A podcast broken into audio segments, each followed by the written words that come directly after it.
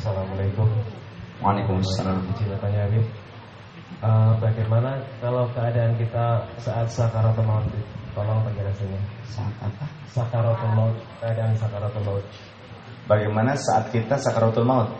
Ya keadaannya. Keadaannya, saya belum pernah. Gimana ya? Ustaz, juga pernah kita? Mana ini kantos nyobaan? Acan ya? Kumaha antunya ya teh. Ada keterangan begini di dalam kitab Asyarh Sudur fi Ahwalil Maut wal Qubur karya Imam Jalaluddin Asyuyuti. Tebalnya segini. Ada juga dalam At-Tadhkirah lebih tebal lagi segini tebalnya At-Tadhkirah karya Imam Al-Qurtubi Al-Mufassir. Ada juga di dalam kitab Ar-Ruh karya Syekh Ibnu Al-Jaziyah agak tipis segini. Ada juga di dalam kitab Ahwalul Qubur karya uh, Imam Al-Zahabi. Ada riwayat-riwayat yang menjelaskan bahwasannya di dalam saat sakaratul maut tiba, setan akan berbondong-bondong menyerupai orang yang kita cintai. Kemudian mengajak ke dalam kekufuran. Maka jika kita tidak mendapatkan naungan dari Allah pada saat itu, akan mudah terbawa oleh hasutan syaitan sehingga tidak ada yang tahu pada saat itu jiwa kita kafir murtad. Nauzubillah, na'udzubillah sedang koma nggak ada yang tahu kan? Kata apa? Islam. Dia Islam walaupun ditalkin. Ternyata dia tidak kuat jiwanya dengan perasaan perasaan dahaga. Dahaga. Orang yang sedang sakaratul maut di dalam keterangan hadis seperti orang yang sangat halabhab. You know halabhab?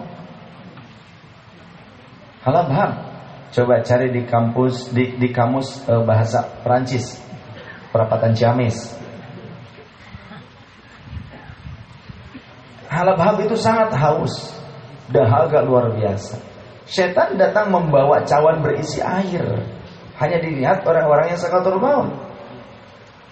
Ketika itu kemudian dia menghasut, ayo kalau mau minum ini, kamu jangan yakini yang namanya Allah itu ilusi, kata setan.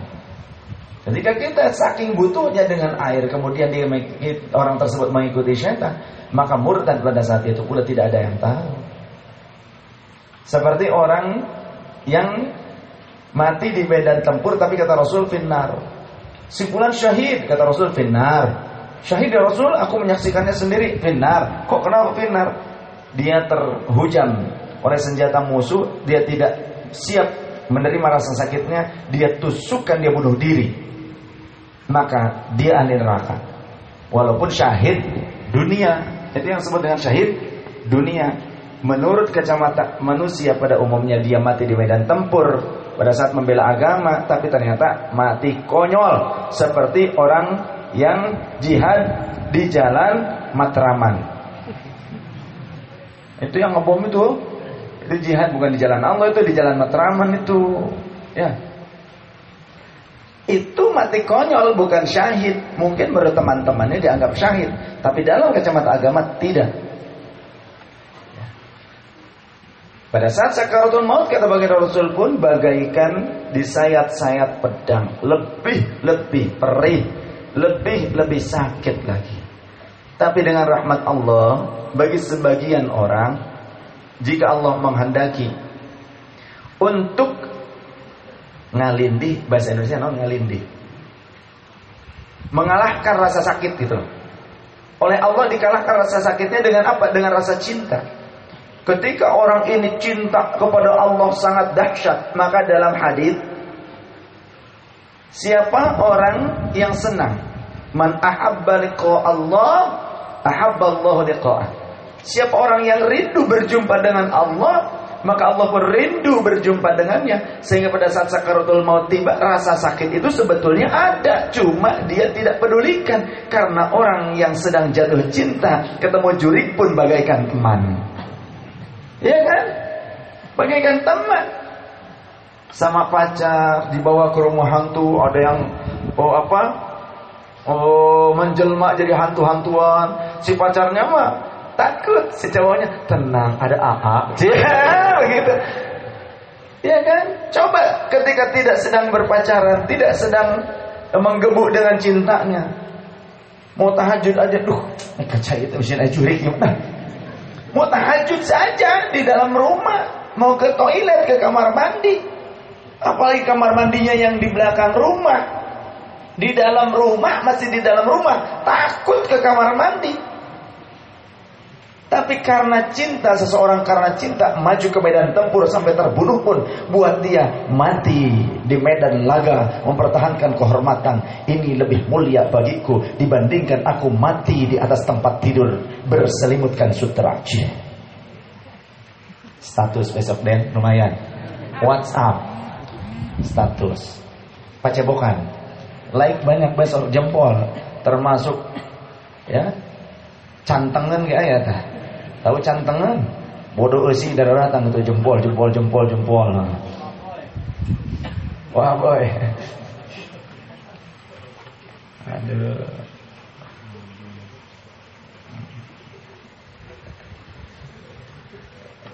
Eh apa tadi yang ditanyanya apa sih?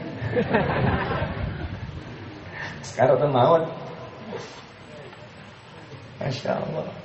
Ada orang yang nikmat Orang yang tidak merasakan sakit sakaratul maut. Ada orang yang wafat pada saat sujud kan? Pada saat itu dia sedang merasakan kerinduan kepada Allah yang luar biasa. Jadi rasa sakit itu akan hilang ketika jiwa sedang berbunga karena cinta. Seorang pejuang dia tidak akan merasakan sakitnya tersayat-sayat oleh pedang lawan. Karena apa? Karena dia berjuang karena sang kekasih. Ketika sahabat Uthman dia tertancap anak panah di betisnya. Tertancap anak panah di kaki entah paha atau betisnya. Darah berlumuran. Ketika akan dicabut Kata beliau, tunggulah aku pada saat melaksanakan sholat. Aku mau sholat dulu. Pada saat sholat cabutlah anak panah ini. Ternyata pada saat sholat dicabut anak panahnya tak bergoyang. Tak goyah sedikit pun tubuhnya. Santai saja. Masya Allah. Karena apa? Hatinya sedang luar biasa. Sedang fokus terhadap sang kekasih dalam perjuangan jika karena Allah mungkin lelah. Tapi lelah tak terasa tetap semangat yang ada. Maulana Syekh Syafal Qabbani beliau sempat di tahun beberapa tahun yang lalu sekitar dua tahun yang lalu beliau keliling ke beberapa negara termasuk ke Eropa di Eropa ke London beliau ke Inggris. Di sana diponis oleh dokter harus istirahat total. Tidak boleh ke mana-mana. Stay di Inggris di London. Sedangkan Maulana Syekh Syam sudah dijadwalkan ke Asia, bukan hanya Indonesia, ke Asia. Salah satunya Indonesia. Tapi Maulana Syekh Syam bilang, tidak, aku tidak akan tinggal di sini. Lebih baik aku mati di sekeliling umat Islam di Indonesia. Masya Allah. Maulana Syekh Syam sangat cinta kepada umat Islam di Indonesia. Padahal di Inggris umat Islam di London banyak juga. Sama saja di sana orang Islam. Tapi kenapa Maulana Syekh Islam begitu cinta dengan umat Islam di Indonesia? Ketulusan mahabbahnya orang-orang Indonesia kepada ulama, kepada aulia Allah. Karena mereka pewaris para nabi dan rasul. Mereka pewaris daripada kemuliaan para nabi dan rasul, ilmu para nabi dan rasul. Orang Indonesia begitu mahabbah luar biasa sehingga orang-orang Wahabi dianggap sebagai pe pengkultusan. Yang menurut mereka adalah penghambaan. Padahal bukan penghambaan, tapi mahabbah yang sangat kepada kekasihnya Allah. Tanpa kita menghambakan diri kepada mereka, bukan berarti kita ini menuhankan mereka. Begitu. Bedakan antara tawadhu, mahabbah dengan ta'abbud, ta'alluq. Beda. Jadi jangan disamakan antara kita mencium kaki orang tua dengan sujud kepada berhala Antara mencium kaki dengan sujud beda. Kita mencium tangan beda dengan kita membungkukkan tubuh kita di hadapan berhala beda. Jadi jangan sama. Kembali ke pertanyaan yang tadi tentang sakaratul maut. Jadi bagi orang sebagian orang yang sedang dimabuk cinta kepada Allah dan Rasul, maka rasa sakitnya itu terkalahkan oleh rasa rindu. Oleh rasa rindu. Bukan tidak sakit, sakit tapi lebih lebih terasa rindu dan kasih sayang. Makanya kata baginda Rasul, yuhsyarul mar'u ma'aman ahab, seseorang akan dibangkitkan bersama orang yang dicintainya. Demikian Allah alam kita cukupkan saja